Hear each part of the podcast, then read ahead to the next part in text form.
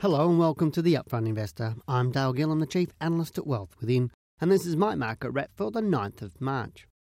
In a mining boom where credit markets are already tied, average Australians may find themselves in competition with the big banks for funding. Recent rate hikes by the big banks are starting to raise concerns about the direction interest rates in Australia are headed, and rightly so. The question I'm being asked is whether the rate gap between the RBA rate and that of the banks whether it will continue to widen further in 2012. But my question is what does the widening of this gap signal to investors and first home buyers?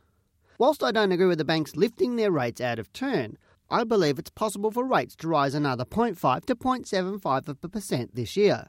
If this occurs, I believe many borrowers will not be prepared, as statistics show that people react to interest rate rises rather than planning for them.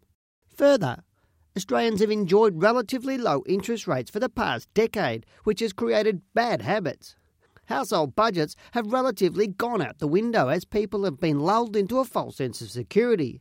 Therefore, when it's time to tighten the belt, there's a huge struggle.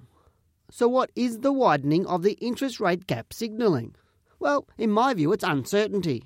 So, my advice to combat this uncertainty is to prepare now by setting up a budget, ask for advice, and look for a better deal with your bank.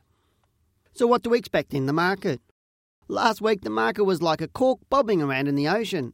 However, this week, direction and the market sentiment became clear as the sellers took control and forced the All Ordinaries Index back below the lower 4,246 points that it set in February.